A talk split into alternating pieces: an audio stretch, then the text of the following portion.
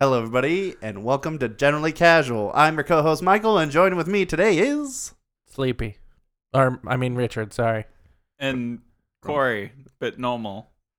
And our special guest today is... My name is Nathan. Just Nathan. Yep, just welcome Nathan. Back, Nathan. Yep, I don't feel like being, Nathan. I just want to be just Nathan, That makes sense. We all feel that way sometimes. I feel that way all the time. Yeah. It's weird that that there's a certain thing out there that'll make you go from Nathan to Nathan. Yeah. Like, sometimes the opposite. Sometimes I go from just being Nathan to just being like, oh yeah, Nathan. Yeah. There's things in this world that'll make you feel that way. Yeah. Most of it makes me feel like Nathan. Corey, have you ever felt like Corey? Yeah. Normally, I'm staring at a dog for an hour straight while that happens. That makes sense too. That is true. That's true. And you know what? Animals. It's not on my outline, but animals are great for when you're feeling pretty toked. Yeah, we're gonna use a lot of different words for that in this podcast. Any other word. So sit back, relax, and smoke a bowl with us today as we talk about marijuana. Don't mind if I do. So the marijuana we're talking about today. Oh, there it is. Happening with Slim Jim. Oh yeah, that was a good one. They're not a sponsor either. Yeah. No. But please, Slim Jim, sponsor us, please. Yeah. We want your meat. Yeah. Snap into us. Okay. so, Richard, what is cannabis? Can't even expect me to fall that up. Come on. All right. Cannabis is a tall plant. It's real good. With a stiff, upright stem, divided, serrated leaves, and glandular hairs. Oh, boy. It is used to produce hemp fiber as a drug. Oh, and as a drug is what I meant. And Nathan's just headbutting his microphone. Nathan exploded. Sorry. Apologies. If it gets dried, the preparation, flowering tops, and or other parts of the cannabis plant, or resinous extract of it, cannabis resin, smoked or consumed generally illegally as a psychoactive, mind-altering drug. Do you hear the coughs in the background? Good. That's Nathan. That's from Nathan made that definition so much better. Yeah. So cannabis. So I'm going to give you a brief history. So yeah, that's where that big bowl comes in handy. So just sit back and relax and listen to me explain to you where cannabis came from. So cannabis actually, looking up, cannabis dates back to really, really long time ago. 5,000 years ago to China itself. And we already know, China and opioids and things like that are we smoke in dens. We smoke on fancy carpets and beanbags. Well, those ones, it wasn't their fault. That you can blame the British for that one. That is true. Yeah. It looks like this is more up their alley. Yeah. So now they did do it, unlike opioids, for specific reasons to heal people. So they would prescribe cannabis to help people through surgery or help people through earaches, headaches, depression. Funny, we still do that today. And so on. All kind of things like that help you with minor pains and aches and help you with, mental depressions. And that kind of fast forwards us several thousand years to when Nathan, how do you say this guy's name? What? Herodotus. Yeah. To 425 BCE, where he wrote about Asians who smoked cannabis. See, I don't know what else he said. For me, as a history major, Herodotus is very, very an important figure in history because he is our pretty much only primary source on a lot of different things we know about, the Greco-Persian Wars, going all the way back there. And so what's really funny is that Herodotus is kind of known as the father of history, but also the father of lies. Herodotus was the king of lies. Yeah. He also, and this is where when I was finding the information, he loosely said also, he's like, other cultures also regularly used it for rituals, both in social and religious circles. So it was kind of a, it was a popular drug, at least for all of that. So the, also in addition to things that happened before 1830, because that's when our regular history starts coming up, the Roman and British empires also required its colonies to grow hemp for both textile and medicinal uses. So it was quite popular before the 1800s. I'm pretty sure they used hemp for a lot of sails on ships as well because it was a more durable fiber. Yeah. You can make clothing out of it. You can make rope out of it. You can make a bunch of different things. Also, theoretically, cheaper than most things you would make regular rope out of. Yeah. Just, you know, grow a bunch of plants and then be like, weave that together. Make a rope out of it. So that brings us into, I guess, more modern-day history when rules and laws slowly started to target cannabis. So we have an Irish doctor who studied in India. Would one of you like to try to say that name? O'Shaughnessy. Hey, Richard. Great job. Irish names, I'm good at. Yeah. He discovered that a cannabis extract, can alleviate the most severe symptoms of cholera. So basically, it reduces the nausea you would get during it, and you would feel a bit better. So then everybody was like, oh my God, let's spread it all around the world. So apothecaries all over the world started carrying cannabis, and then they would just use it for whatever. They were like, yeah, you sad? Take this, smoke it. Although I think normally it was ingested. It was not smokable. It sounds like they're using a lot of oils. And stuff. What I was going to say is actually oils is pretty common. In America and in Britain, cannabis was actually used in a number of different combination drugs, similar to like the snake oil type stuff. Cannabis was in all of that, and it was usually the oil. Yeah, and that's what it was like. I feel a little bit better. Oh, you're high. Yeah, exactly. After that, there's not too much news about cannabis until 1911, and the reason why we're targeting the USA in this history is because the USA had one of the most ridiculous amount of cannabis laws made up in this country. So there was huge scares and huge violent outcries against cannabis in the United States, unlike other places. Although, I guess, Corey, you can enlighten me, at least Australia. But yeah, Australia is still pretty dumb about it. They still have it outlawed. For whatever reason, I don't know. Might be similar reasons. Possibly, I think it... There are a couple rules that Australia has had where it's very much kind of like they see what the rest of the world does and then they go back off of that. So.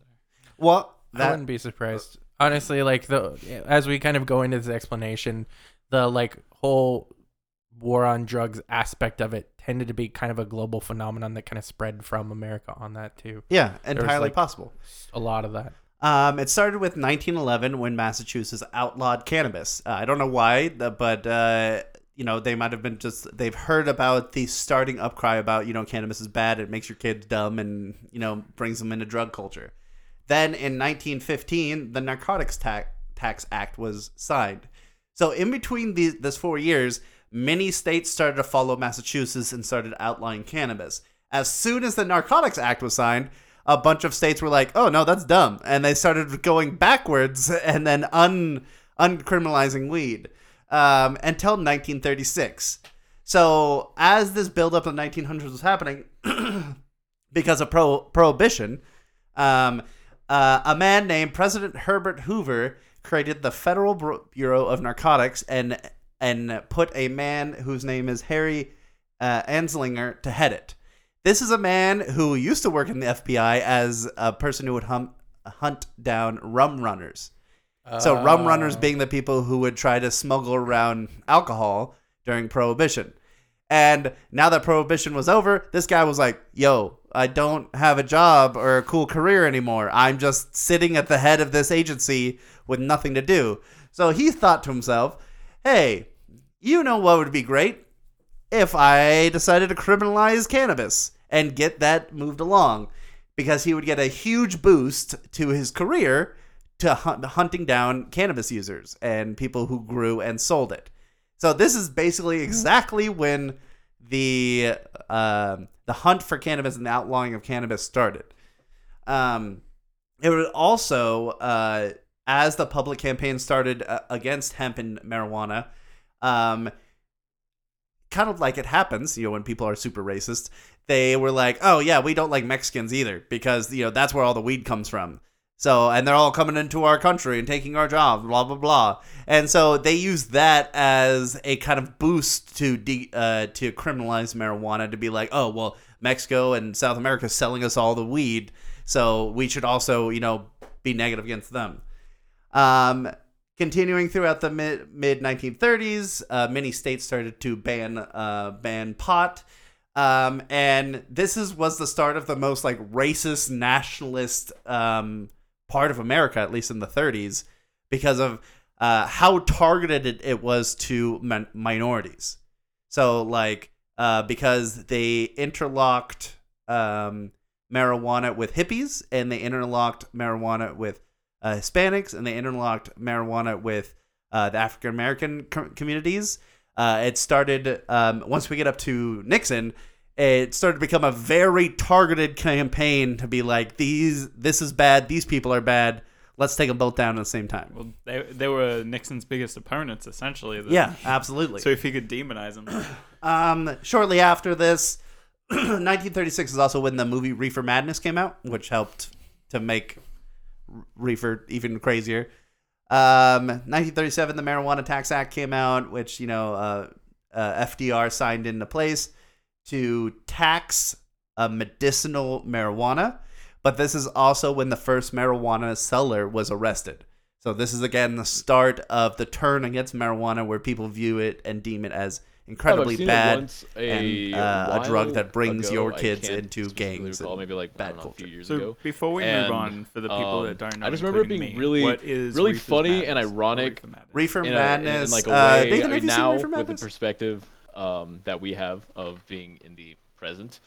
It was funny to me, but at the time, like a lot of things were, I could imagine this being threatening to the American public.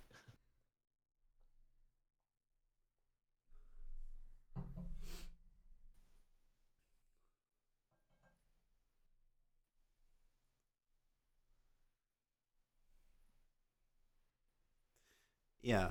If I'm not mistaken, it was based around similar to how like any of those other similar videos were like, don't do this or you'll grow hair on your palms, or, you know, so it was made in a way that was basically like a propagandized film to be like, don't smoke pot, otherwise you're going to turn crazy. Exactly. It was very similar to like, any horror movie where like people are consuming something or like are touching something or something, and everybody goes insane and starts eating people. They're like, yeah, reefer's gonna make you crazy and you're gonna go do a bunch of things and be bonkers, when it really doesn't do that. Got it. Yeah, so it is a very funny watch because of some of the 30s. Yeah, and it really helped influence a lot of people's opinions. So in 1937, that is basically why marijuana is Schedule 1 today. It's because the Marijuana Tax Act basically limited marijuana to medicinal uses only, but also put so many regulations on it that it basically made it impossible for doctors to use it in the first place. So, and a lot of that stuff is still basically intact today, slowly being removed as time goes on. 1943. Richard, can you tell me who this is? I could not tell you. Jack Kerouac. And who is Jack Kerouac? He is a writer. He is a writer who made the book On the Road, and is from what's called the Beat Generation. I'm more of an ancient history kind of guy. Nathan, do you know too much about the Beat Generation? Get some of this early. Okay. So the Beat Generation are writers who introduced America. I was hoping our historian would know. Social history that was going on in that time. Yeah, it really is. Everyone likes to talk about World War II and, you know, what was happening at the time, but a lot of social changes happened during that time, and this is one of them. It's important. Yeah. Yeah. Well, and...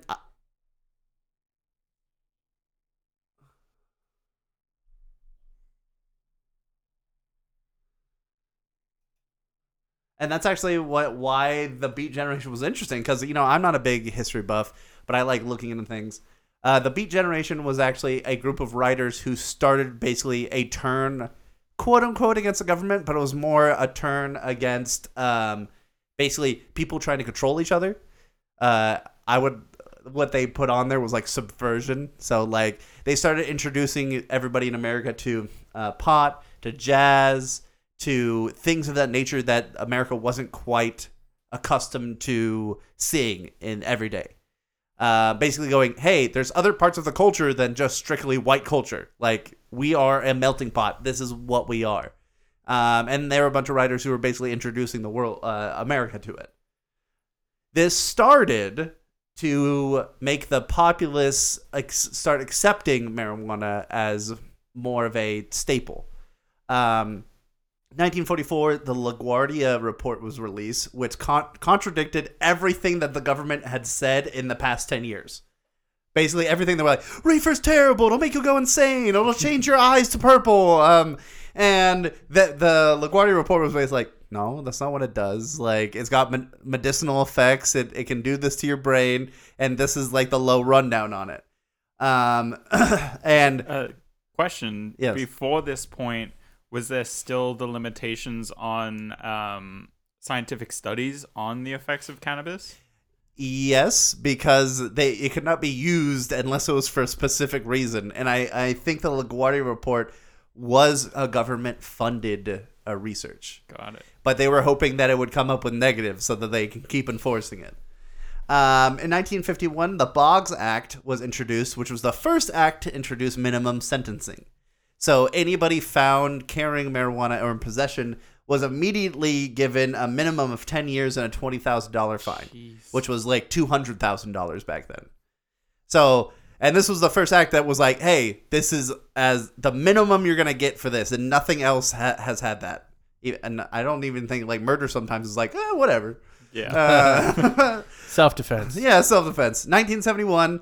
Finally, we get into the big thing that's known today is Nixon declares war on drugs. He made the Controlled Substances Act, which started scheduling all the drugs into different categories. See previous episode. Yeah, in our last episode, so I'm not going to go through it. This is also when, what is her name? Oh, Nancy Reagan started up the Just Say No campaign and basically blamed pot for destroying generations of youth. Mm. And we kind of talked about that in our last episode about DARE and things like that and how it doesn't really work that well because what it was basically doing is that Nixon, one of Nixon's advisors came out and basically said, oh no, we were just using pot to target as a political ploy to target his political enemies. As Corey said, his biggest enemies that didn't want to vote for him were hippies and blacks. So he was using basically pot to be like, oh, yeah, target those demographics so I can look really good. Yeah. Because nothing. Exactly. That's Ooh. True. If they have criminal records, they can't vote. And then also you're enabling a demographic that potentially has alignments with those views to be drawn into your views on the drugs things if they didn't feel one way or another already. Absolutely. And this is actually the last big negative, I think, for marijuana before it started the turn back to a positive. So real quick, there's only like 5 more points. 1977, Jimmy Carter wins presidency and advocates for decriminalizing marijuana. 11 states just after he became president decriminalized marijuana after that. In 1985, Marinol was approved by the FDA, which was the first product that had marijuana in it. And funnily enough, 5,000 years ago, it's almost like I'm getting a flashback, that Marinol is used for relieving nausea and vomiting for chemo. So, chemotherapy. Which is also interesting considering that there's been science saying that marijuana usage helps reduce cancer buildup. Absolutely, yeah. So, wow. Yeah. It also can reduce like tumor sizes and other things like that. Like, there's a lot of not solidified Well, they haven't had the research, and there hasn't been enough research. It's also a Schedule I. Yeah. Yep. So that brings us to the big three. 1996, California was the first state to legalize compassionate use of weed, which basically was like, if the state deems that you need it, then you may use it. Oh. So we were the first state to do some sort of legalizing, but it wasn't a full legalizing. I don't think it was even medical. It was like, if you need it, we'll give it to you. Then following 2012, it might have been medical. 2012, no, it wasn't. No, it wasn't. Didn't become legally medical or medically legal until later. In 2012, Colorado and Washington became the first recreational weed states, followed by, in 2016, Nevada, Maine. See, hey, do you remember the first state that outlawed marijuana? That outlawed marijuana? Yeah. I don't. It was Massachusetts. And funnily enough, in 2016... from earlier. Right. More than 100 years later, Massachusetts was one of the first states to vote in legalization of weed by ballot initiative. So I'm not quite sure what the difference between 2012 and 2016 was, but that's cool. Good job, Massachusetts, for totally flipping around. And then in December 4th, 2020, the U.S. House passes a marijuana decriminalization bill. Oh. But it only passed through the House. It has not passed through the Senate, and it is very doubtful that it will pass through the Senate. But it is the first step to decriminalizing weed and making it, publicly available, because it's really not that bad. Well, even still, the decriminalization actually doesn't necessarily make it so that way it's more readily available. It just makes it so that way you don't get sent to jail for doing it. Well, also, so that way it is not illegal to bring it over state lines, if I'm not mistaken. Oh, yeah. The decriminalization, yeah. Yeah. It's so that way a random federal officer cannot be like, hey, Corey, I see that you have weed. You're under arrest federally instead of state-wise. So they can bring you into a bigger prison and, dock you down for more things. So today, only 6 states have cannabis fully illegal.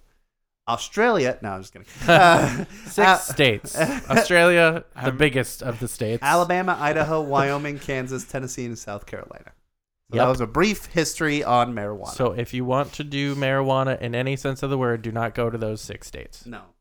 And there's I'm actually going to put it out with our normal, pictures that go out.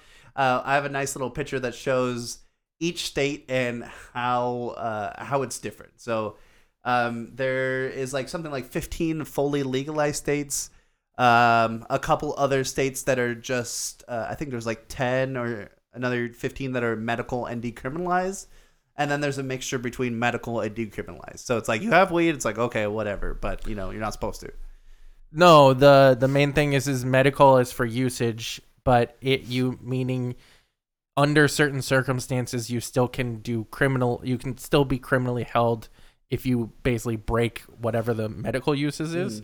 Decriminalized and medical means that it's legally medical. You can use and if it's anything like California with their original thing, means you can also grow a small amount as well. And then no matter if you have it on person or walking around with it or smoking, you can't get taken to jail for that. Yeah. And the last thing I'm going to kind of go over before we have a more freeform conversation is how the primo weed suppliers distribute their weed. So I watched a documentary earlier about Canopy Grove, which is the biggest weed distributor in Canada, and they're insane with how they did that. This was before weed was legalized in Canada, so this was their insane process to get ready. They're like, we need to make pounds and pounds and pounds of this stuff to get ready for when it is legal, because then we're going to be shipping it out of the doors super quick. Make so much money. Yeah, they're going to make so much money. So they have an indoor facility where it goes through different stages. So first they plant the seed in what they call the mother room. Mm-hmm. The mother room is where all the mom plants are grown. And then from that mom plant, they clip off a bunch of stems and they plant those stems into a cloning facility to grow that plant again. And they do this. I think they one mom plant can be cloned up to 600 times before they have to replace it. Wow. Which makes sense. In reality, a lot of what marijuana is and how it's grown is purely based off of strain. It's actually done very similarly to how like wine is basically. When you have a good bottle of wine, you try and recreate that constantly. Marijuana is kind of the same way. Once you've found basically the perfect mixture of this strain, and usually they're based off of their previous generations. So as an example, one of the big strains is Girl Scout cookies. It does a bunch of different stuff enough, and blah, blah, blah. They mentioned that in the document. They're like, Northern Lights, Girl Scout cookies, basic weed for basic folks. Well, and that's the thing is those original strains are very, very popular. So basically people want to take those strains and say, okay, I want to take that and then combine it with the effects of this other one and make a blend of those two strains in a very good fashion. And then they basically create a mother plant that does that exact thing. And then they clone that a billion times. Yeah. Those clone plants are put in a hydroponics facility, which is the no soil floated in water that just has the minerals. So the plant can absorb minerals and nutrients directly. It is 70% humid in there. Oof. So you feel like you're in a pool. I mean, that's a nice humidity. Yeah. That's what I grew up with. A good they just put all their plants in Australia, and then they go, yeah, grow. Then, after they grow a little bit more, they're transferred to a vegetation room. They're clipped with a strict hot weather environment. Weird. Like Australia. And then they're transferred to a flower room where they get 12 hours of sunlight, then 12 hours of darkness. And this is when the plants flower and make buds. And this is also when CBD and THC is formed on the buds, the crystal structures. The terpenes and crystallines. The terpenes. After they are matured, they're sent to trimming rooms, which are trimmed by hand. And then they are sent into what's called a twister, which after they're trimmed by hand, they go in this like little machine that cuts them up, but in such a way that they just turn into the buds. And I'm like, what? What a crazy machine. What? It basically trims them to the perfect size, and then they come out looking like little nugs. Wow. Yeah. Then it's dried and tested in the lab, and I find this really funny because I wouldn't enjoy it. This would be the perfect job for Nathan. Then the product is smoked or ingested by certain staff members who work there. That's awesome. That's true. Out there, you just got to find it, you know.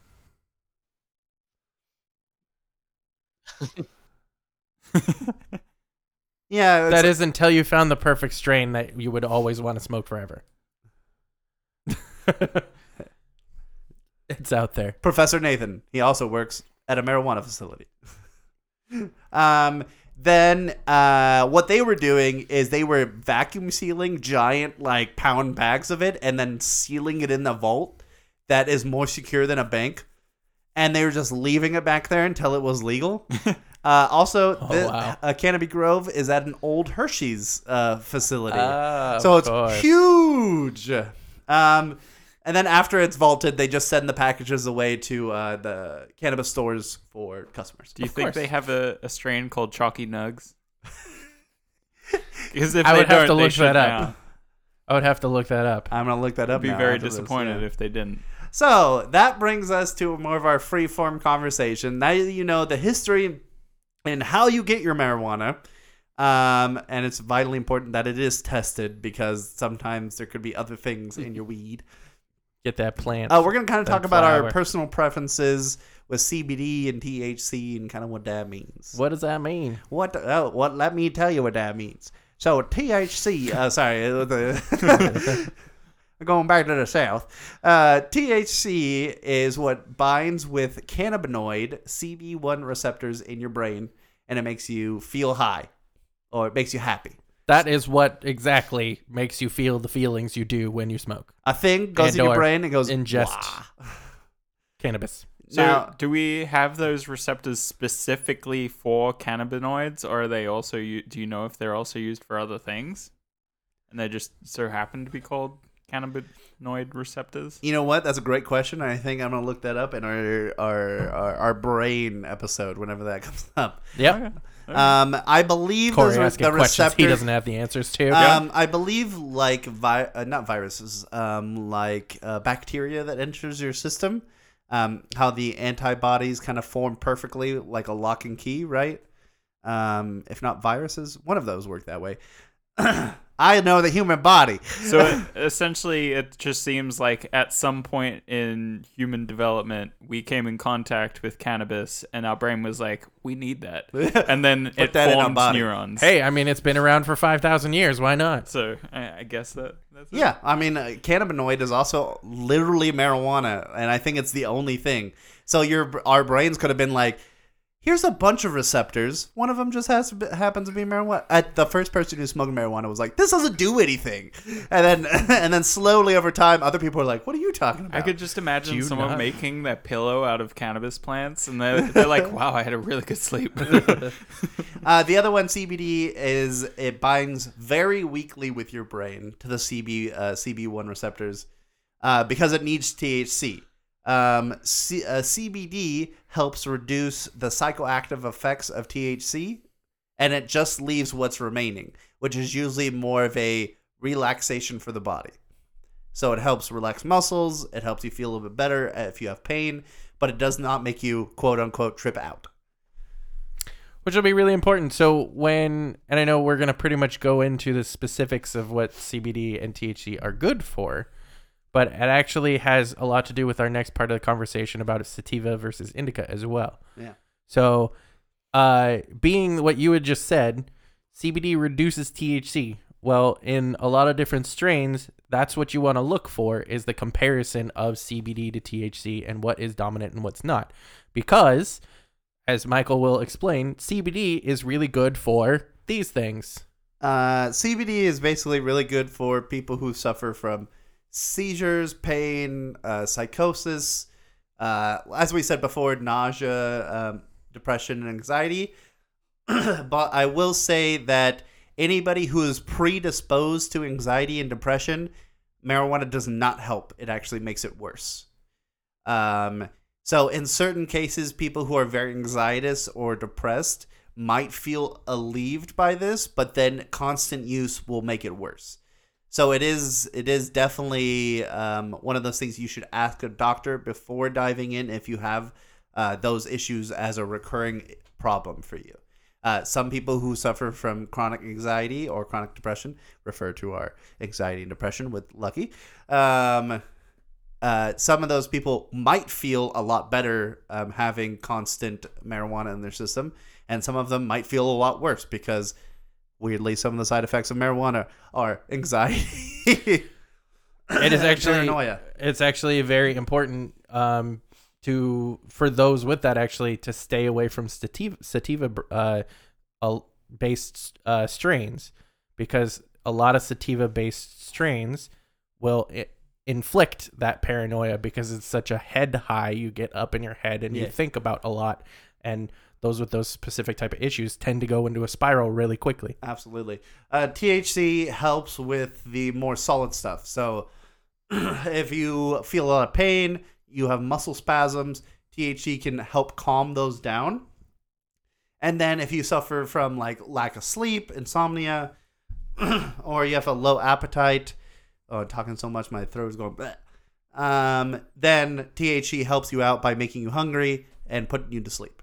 So there's a lot, and obviously nausea and anxiety is on both sides. THC, though, is that thing that if you suffer from anxiety, depression, just stick with CBD.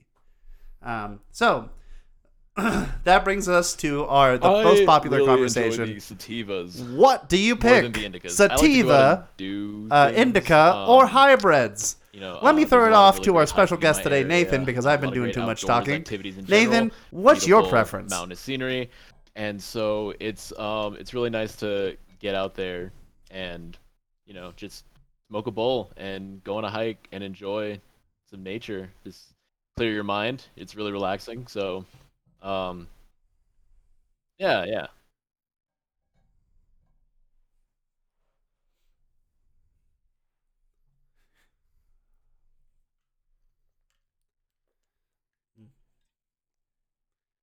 It is quite beautiful up there in Utah.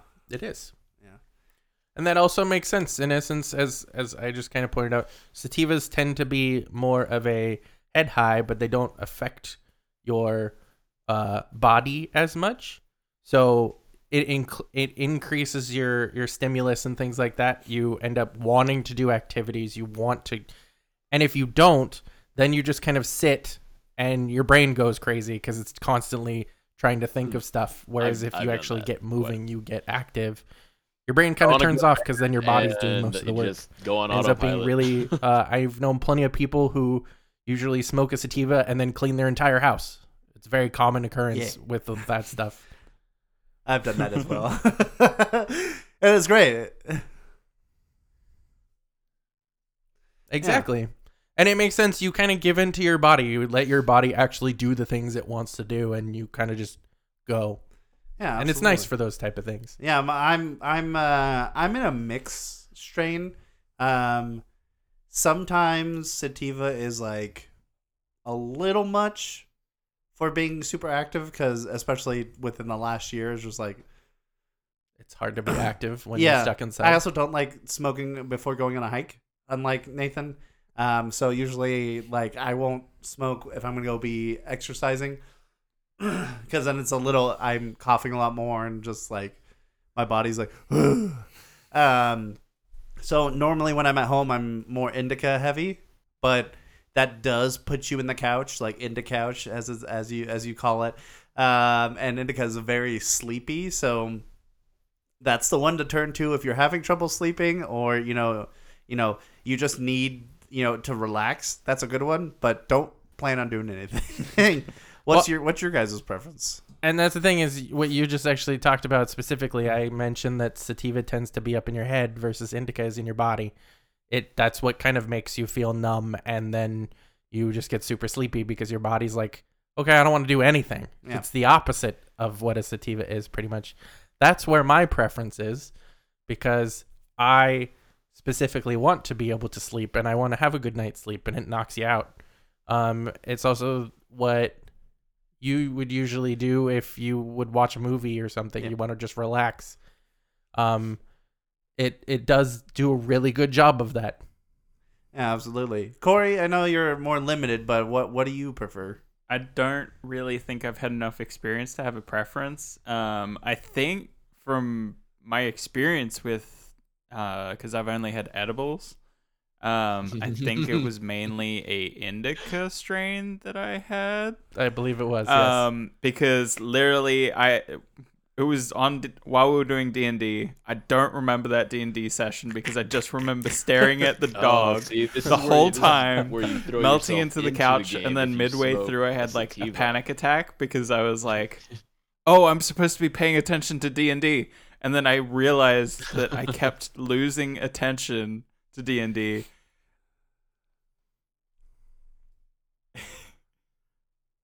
No, but I just got way too like sidetracked by the dog, and I was like, "Oh, the dog's passed out. Oh, that's super cute."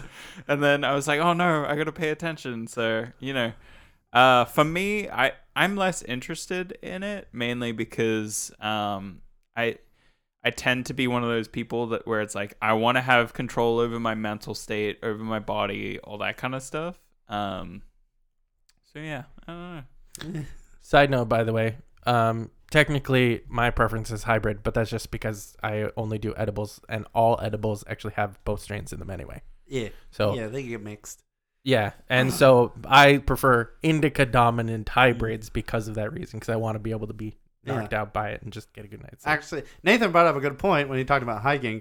Is my favorite activities to do while high is going to the movies.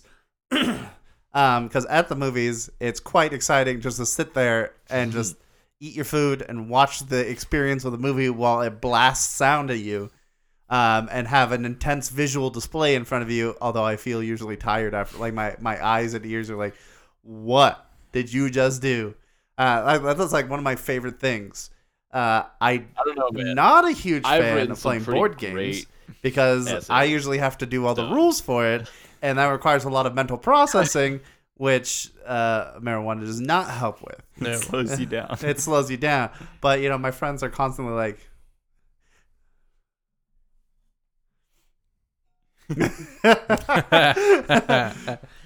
But he was our like modern day Herodotus. That makes sense though, because like creativity kind of goes in hand with it, whereas like calculation kind of drops. I feel like I talk a lot usually. Depends if you're not melting. Yeah. Well, that's the thing is, if I do have it like a sativa dominant of anything, I will just go off. And your brain's super active. Yeah. Which ends up being bad for me because usually I'll stay up till like 2 or 3 in the morning, and I don't need to do that. Corey, I know that there's less on your list, marijuana is, but for everybody, what is your favorite activity to do while? Hey. Seems to be a popular one. Baked. While you baked. Oh. I don't have one, honestly. I just don't have enough experiences with it. Yeah, that's your favorite activity, staring at dogs. Twist is going to be the dog that stared at him. You've seen Men Who Stare at Goats. Now for the sequel, starring the Australian Corey, Men Who Stare at Dogs. Man Who Stares at Dog. One dog, one man. Oh. Whoa. What? I hope not. Yeah. Also, video games is pretty high up there, but I mean, like, that's a stereotypical thing. Is like, yeah. See, for me, it depends on what. Okay, so movies are great. If it has to be so not scary in general, either video game or movie, because otherwise, I will get too up in my head about everything, and I'll be like, no, this is happening for real. Well, that's coming from the resident horror movie enthusiast of the group. Part of the issue that I've had in the past is, and why I don't do sativa dominant strains, is because for whatever reason, my paranoia and deja vu effects get amplified on sativas. So as an example, I've had conversations with people where in my brain, I have the conversation twice and think that I'm having the conversation I just had before. So my brain is like, you know what you're going to say. You know what they're going to say next, like constantly.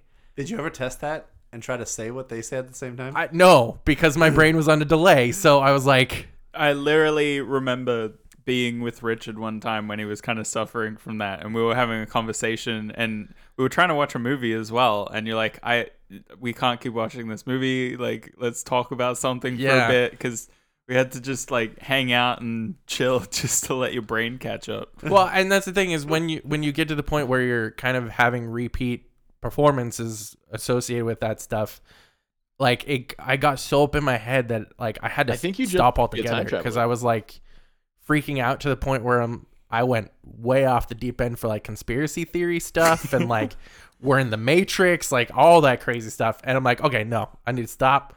I recognized it. And then that might be the case. But in this case, I'm not going to go back to those strains to determine whether or not I'm a time traveler. But that raises an important point of just kind of recognizing yourself and how your body reacts to different things and then kind of learning from it, not going like, hey, you know, Snoop Dogg does this one. I'm going to try and smoke like Snoop, which I think would comatose nearly anyone who's not a heavy smoker. Especially the size of his joints. Well, and I'm very, to kind of give background on it, I do a lot of research about what I don't smoke. Like I said, I only do edibles.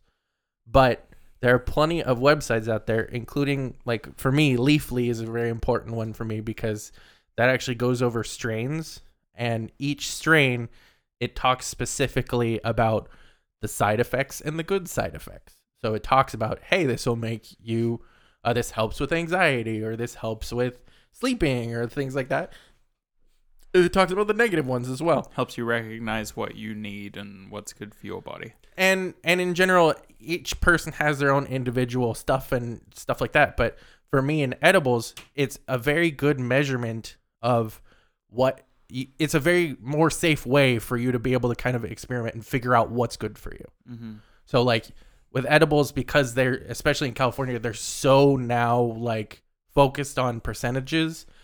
You can just eat half of one, or you can take a bite and just wait and see how it affects you. And then you don't have to have it again. That's also the scary part about the hybrids is that they all have different effects. Well, a pure indica or a pure, well, mostly pure sativa is pretty straightforward. Like a sativa is going to do one thing, an indica is going to do another thing. Mm-hmm. But a hybrid can do in any combination of what they both do. So if you're trying it for the first time, which I totally want to hear everybody's first time experiences. If you're trying it for the first time, don't try a hybrid. Try a more pure strain so you can figure out which one is more for you. And don't be around your stoner friends because they'll be doing stuff that they're fully experienced with and probably have a tolerance to. And if it's your first time, you're gonna be like, I don't know what just happened to me, but it's 5 a.m. and I'm playing Pac-Man. I don't know how I got here, but I'm here now. The other thing I would say is if you are going to try edibles, make sure to wait until it affects you because for everybody that's different too. If you take a bite of it and it's not affecting you after an hour, wait longer because it may eventually kick in and you don't want to have taken another one, realize an hour and a half in that you took too much and you're freaking out. Yeah. Well, that's okay. I mean, luckily most other things, there's no alcohol edibles out there. No. Usually if you're drinking or doing anything else, it's going to be affecting you pretty quick. Well, and we already actually talked about the THC versus CBD thing too. If you take a THC heavy edible and it's affecting you too much, there are now 100% CBD edibles too that you can take and then it kind of dampens the THC on it. So you won't be as much in your head or you won't be as much. Just don't take milk when you eat edible brownies. You will get twice the effect in half the time. This is not a scientific study. Yeah, I do want to hear everybody's first time though. Okay. I guess I'll start. Yep. My first time was back in sophomore year of college. Her name was no. I don't remember when mine was. Yeah. It was at a friend's condo that was on school campus. And they were passing around a J. And I was like, oh, yeah, sure. Like, I'll join. I was slightly to be like, I want to feel cool in front of my friends who brought me here. Of course. And slightly like, oh, these people are pretty relaxed. I'll be fine. And then the lights went out and the wall turned on. And by the wall, I mean the movie The Wall. Not The Wall. Pink Floyd. Yeah, the Pink Floyd movie. That's terrible. But right before that, they had like 2 or 3 TVs on. I don't know why they had 2 or 3 TVs, but half of them would turn to the NASA channel and one of them would turn to the science channel. And then they just turned 2 of them off and then kept on The Wall. And I was like, oh God. And I was sitting on a stool at the time too. So my balance was off. And so basically for the next hour and a half of feeling terrible, I was looking around and staring at everybody. And I was like, they're all looking at me. They're staring at me, and why are they staring at me? And then I would look at the wall, and I'm like, oh, I don't like watching this. And I just kept doing that for an hour and a half, just all up in my head. So it was a sativa strain. Had to have been. I was just in my head for an hour and a half of pure anxiety. And everybody else was more relaxed and just kind of sitting in the couch, which just seems opposite for sativa. Yeah. And I just felt just plain awful. After that experience, everything got a lot better and a lot easier. Yeah. I was gonna say, other than the dog story, did you have another one? Honestly, it's kind of boring because I've literally only done edibles, just because of my whole experience with being overprotective about my lungs because I used to be a swimmer. Hey, you got good lungs. Yeah, I want to keep them that way. Yeah. I don't like coughing. The Pokemon. But you like coffee? I was gonna say coughing doesn't like you either. No, I don't like wheezing either. Yeah. But I ended up having a gummy, and essentially I just got super tired. I was like, hey, I feel real sleepy. I'm gonna go to sleep, and that was it. I tried fighting it for a little bit. I'm like, yeah, I don't like the feeling of fighting sleepiness. I feel sleepy, so it's Betty Buys. I think it was. Yeah, otherwise we would have definitely high school, maybe around 17, so probably junior, senior year. Nathan, did you want to go with your first time? And I remember going to there's a rose garden near the high school. Michael, I think you'd be familiar with it. Yeah. All right. Anyway, there's a nice rose garden area, and they had a little a lot of rows where you can go in and kind of just be discreet most of the time. People walk by, whatever. But so anyway, I have no idea what you were talking about. But we go there, and it's a group of it's me, a group of friends. We're passing around a joint. No, we're smoking out of a bowl. Sounds like you're doing harder drugs. And we stabbed ourselves in the leg with an injector. No, like a pipe. Okay, it was a pipe. It was a glass pipe. A glass pipe, and so wait, like a legit bowl? Like, right, like cool, it was just like a bowl? Like no, they converted a bowl into a pipe. I was like, that's a massive bowl. So I give it a go, right? And I remember it just kind of getting a little more colorful, feeling a little more giggly. I remember walking back to our friend's house, who lived nearby, and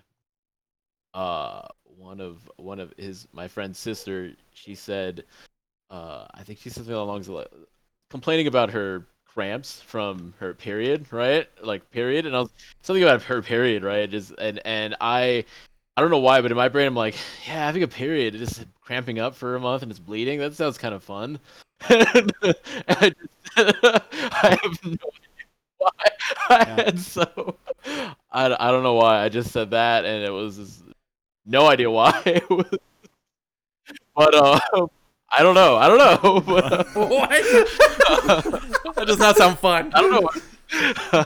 But that's other than that, it was pretty unmemorable. There's you're like stupid brain. About it. That's about all I remember. But I didn't start smoking pretty heavily until after 19 or 20. So that's all right. High school, but that was definitely the first time. I only smoked a couple of other times after that. That was fun. Yes. Yeah.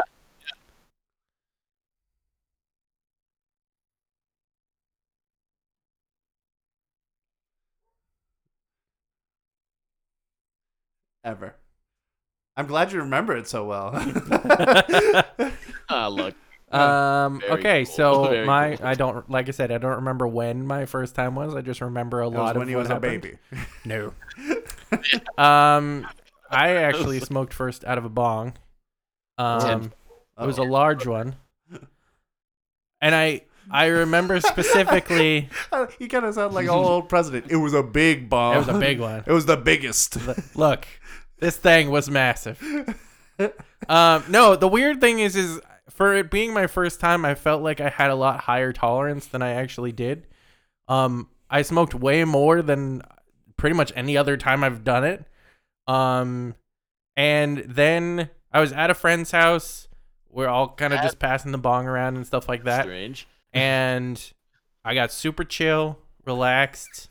He put on his sunglasses and a suede coat. No, what ended up happening is my friend put on Muppets in Space. The movie Muppets in Space. This is really weird. Yeah. And then somehow, at some point, my friends convinced me that some sort of like dog toy was fireworks, and we were going to go set them off in a nearby park. I have no idea. It wasn't fireworks at all, and we didn't end up doing it. I didn't leave the house. So I have no idea what they ended up doing. But yeah, I definitely was like, oh my God, yeah, fireworks. Let's do this. Like, and then I ended up not doing anything, and I think I just ended up passing out. But it was weird because I felt like I smoked way, like I said, I smoked a good bunch of bong hits, but since then, never have done that many. And like I said, now I only do edibles, and it's mostly to help me sleep and things like that. Yeah. So it's interesting. Well, and that's actually like part of that experience is like I've known a few people who done it their first time and didn't feel anything for like the first month of trying it. Yeah. And that could happen. That could really happen. So, I mean, like, if anybody's invested in trying it, I don't know.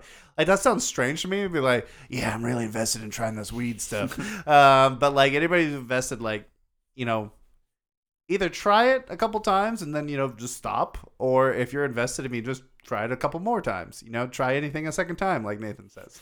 Well, I mean, in reality, as we've already discussed, it's about finding something that's comfortable and good for you, because there are so many strains out there. There's obviously a bunch of different ways to do it. It's not only smoking via either joint, pipe, bong, water bong, air bong. Like, there's so many different ways to smoke it. Then there's also edibles, which there are like cookies, gummies, like a bunch of different types of edibles. There's mints, there's drinks. And then there is also oils, which can be applied topically, but then also ingested or things like that. And so there's they've had leaps and bounds of advancements in kind of how marijuana is consumed and all the different kind of processes of it as well. Yeah, it's a very fun industry to know about. Yeah. And, you know, and in fact, like, as Nathan was saying, like, there's the glass pipes, which are come in all different colors. And then there's bongs, which, you know, are made into anything. There's a Millennium Falcon bong. There's a cord apple bong. Yeah, there's a cord apple bong. You can make a bong out of ice. That's what I was gonna say. Actually, that was one of my favorite ways to smoke, was out of like an ice bong or a bong with ice in it. Yeah, just to cool down the smoke. It's a lot better. That's what I was literally just gonna ask. I was like, "What's your preferred way?" Obviously, your not preferred way for Corey's is nothing, or edibles. I'm guessing yours is still edibles. Mine's still edibles for sure. Mine is usually bong or. I think that's it. I mean, any other way, my biggest issue with the other ways is exactly my throat dies, and or the heat from whatever causes your throat to get that much worse. And that's why, like, the bong has so much distance between where it's burning and when you're inhaling. It's across the room. Well, there could be. There's massive bongs like that. But you've seen The Social Network. Yeah. I mean, like I said, the thing for me is that ice specifically cools down the smoke. It makes it calmer and things like that. So it's a lot better of an experience. Yeah. I think those are really convenient. And obviously you get the direct hit as opposed to like an edible. You don't have to wait for your body to go through. Nathan, what's your favorite way to smoke? Absolute preferred way, and this is, I'm going to get a little fancy with it. I forget where I heard this, but I picked this up from. Yeah. It's called a Colorado fruit smoothie. All right, so you get a bong. You have your bong, right? And you get one with the ice catch, as you do. And do this with a bong big enough if you can. Bongalus maximus. Get some frozen fruit in instead of ice, and you throw it in there, right? You smoke your preferred strain, whatever it may be, hybrid or sativa or indica, whatever you want, and...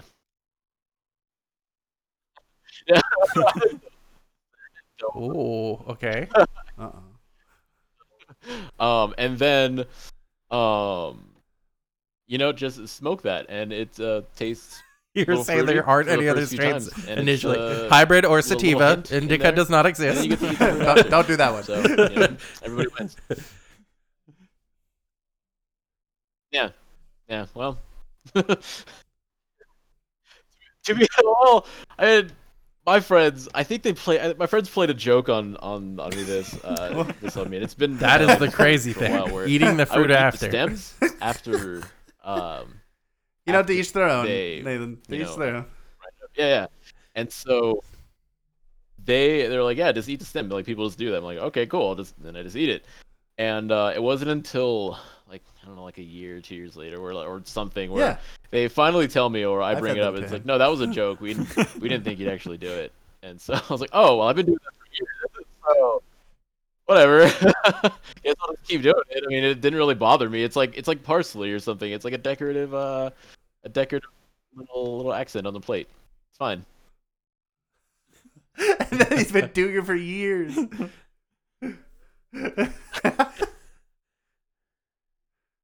No, don't do that. Yeah. Eat the apple stem, the frozen apple stem that your weed is strained through anyway. And a little dash, yeah. Drink the water afterwards. Oh, no, don't do that. Please don't do that. That's actually funny because the most dangerous part to eat raw is just the nugs, which is the stuff you smoke. You should not be eating that because ingesting that will actually just make you sick. Makes sense. Yeah. Yeah. I like learning about people's first times.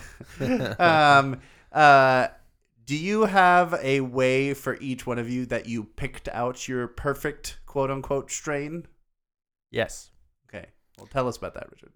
So, like I said, I use Leafly for one, which has not expanded to edibles, but when you do research on edibles, usually it tells you what hybrid strains it has in it, or some sort of like highlight to say, oh, Girl Scout cookies with Jack Herrera or whatever that other strain is. Jack Herrera. Yeah. And then you look at those strains and see what they do. So for me, I've gone through many different brands and many different types of edibles, mostly gummies, to the point of where I've found now favorite brand, which is Kiva. And they have a couple different... lines of edibles which are really good. My favorite's the El Camino, and they have a wild berry and a blueberry one, which are heavy indicas, which are both really good. They taste good, they just put you to sleep. They're really, really good.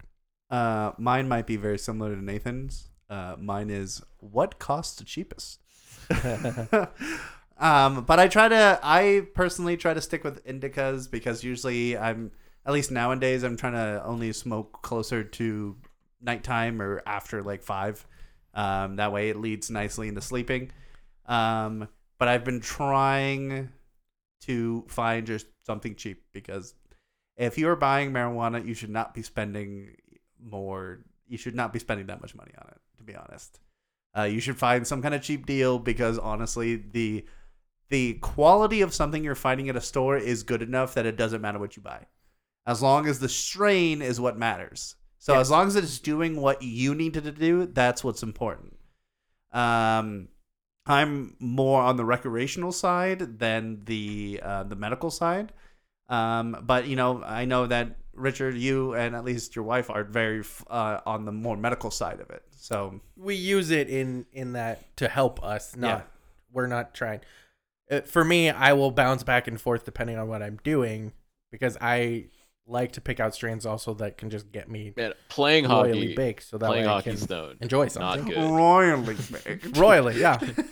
Such as like a hockey game, if I'm going to a hockey game, things like that. Like a King John or King Henry or like what? King Richard. Queen Elizabeth. King Richard. King Richard. No, it's in my glove. I would not doubt that. Right here, it's in my glove. And although, if you get checked into the boards, it might feel okay for a while. Yeah, Nathan, you just put your hand up. The puck's been in the goal for like a minute. In fact, not particularly. I am. They just slowly start eating it on the ice, and then they call him the backup goalie. Kind of deal. Nathan, do you have a way you pick out? Yeah, so I mean, sometimes it's good, and it'll like. I mean, most of the time it's totally fine. I'd be like, yep, that got me high. Like that's all I. You know, I'm more of a recreational. And then for the next month, you're kind of like, I guess I'm feeling this way for about a month. When I get home from work, or on a weekend, go on a hike. Like I said, that's always fun to do. But there are the very few times I've bought it where I've smoked it and not much happened. You know, it just wasn't very good. So, but that it's only been a few times, and you know, in the years past. But that's not really an issue anymore with, you know, how far everyone's gotten with their strains and product, and how nice and precise it's gotten. So that's it's nice.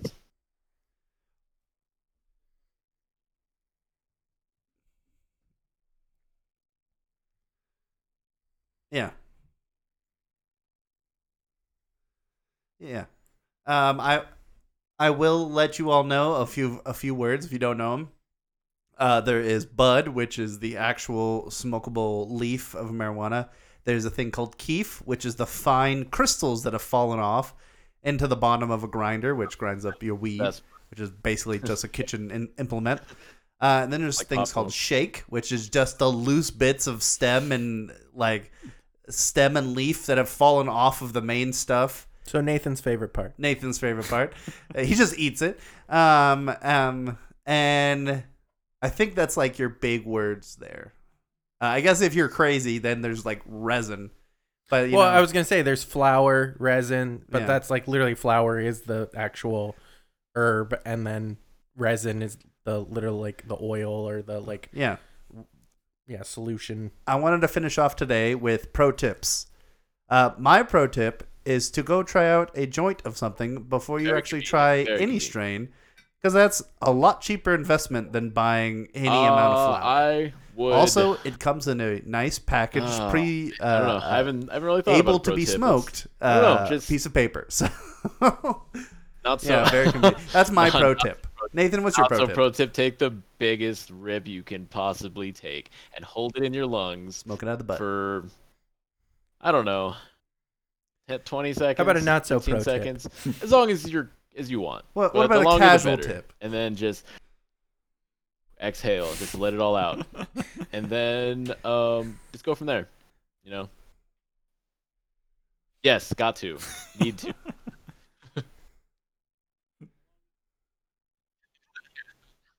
Start shredding the guitar, you know, and then. You know. Yeah, of course, but in your brain, make sure you put on your aviators. You think you will, afterwards. And that's all that really matters, right? Yeah. And you go get into a drum kit. You just start playing the drums afterwards. You'd be really cool. Even if you don't know how to play.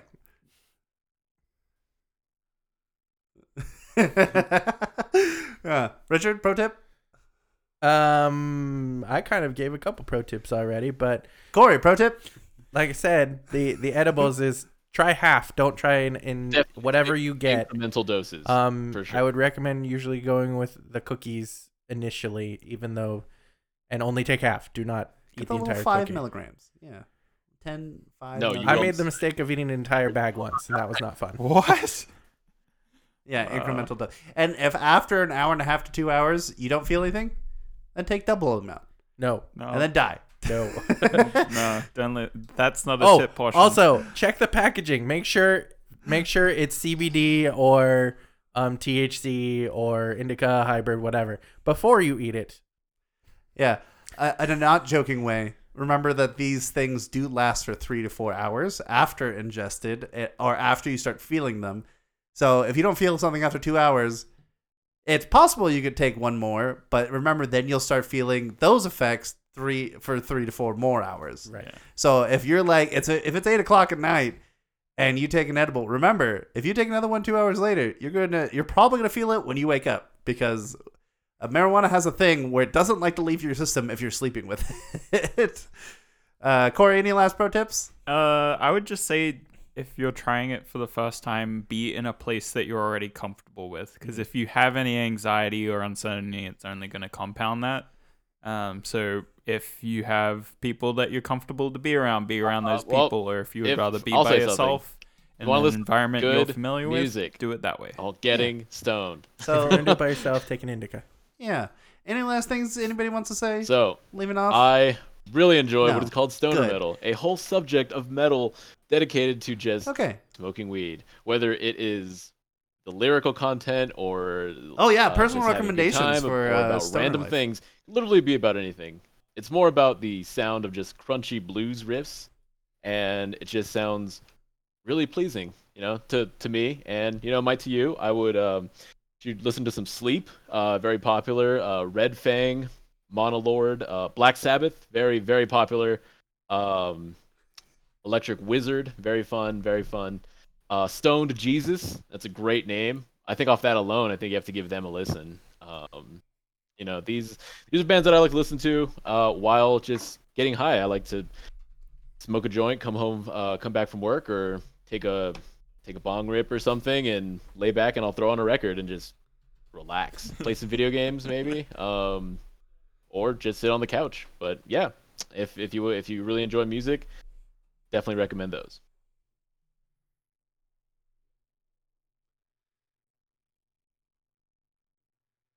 Yes. Yes. Yes.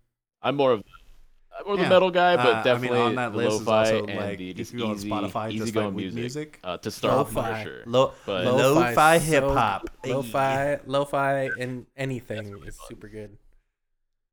Go find that Stoned again. Yeah, I like lo-fi Nintendo music. Yep, lo-fi Zelda is amazing. That'd be great. That'd be great to start. So one more time, a Sleep, Monolord, Electric Wizard, Stoned Jesus. Name it after bands. That'd be great. All of those band names are actually band members in a different band. There are also strains that are out there.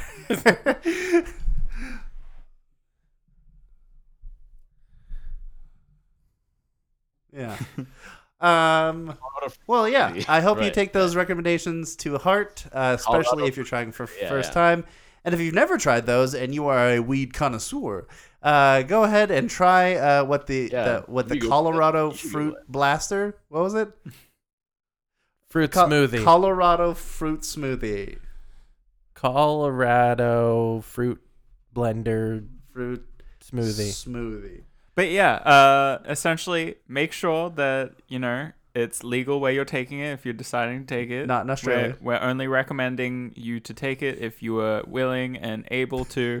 Don't do it if you're not willing or able to.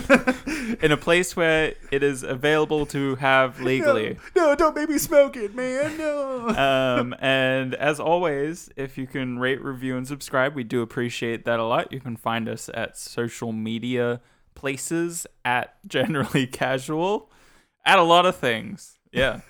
But yeah, it helps us a lot. We want to talk to you guys if you have any recommendations or any interesting facts about weed. Favorite strains. Favorite strains. Favorite places in history about weed.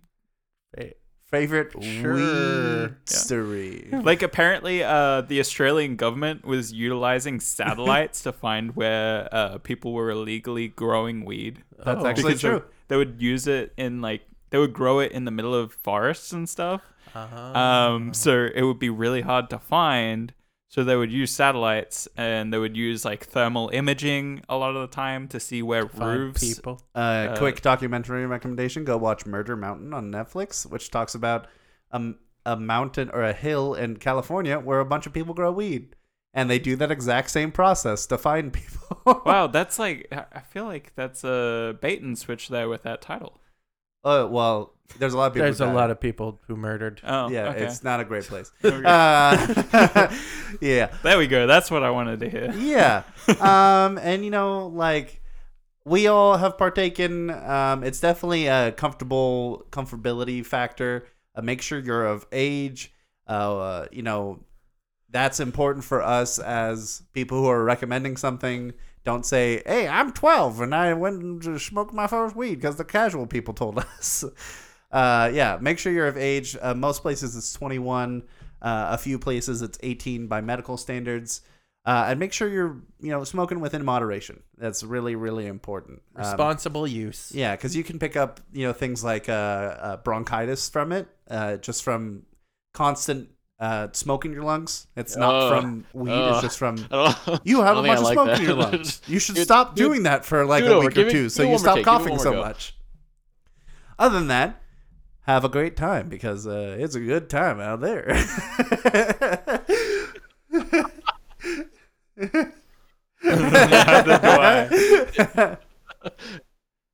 Okay. Hey, well, have a good smoke, have a good bowl, because smoking's really cool. Wait, no. Wait, hold on. No, that's the opposite. No, that's hold on. Let me put on my suit and just look down at people. I'll keep it simple. I was going to say, we should not do the opposite, though. Don't smoke, or else you'll turn into a deflated human being. Don't smoke, or a dog will shame you. We didn't talk about those commercials, but that maybe that'll be on part 2. Yeah. A dog will walk in and be disappointed in you. What if the yeah. As always, stay leafy.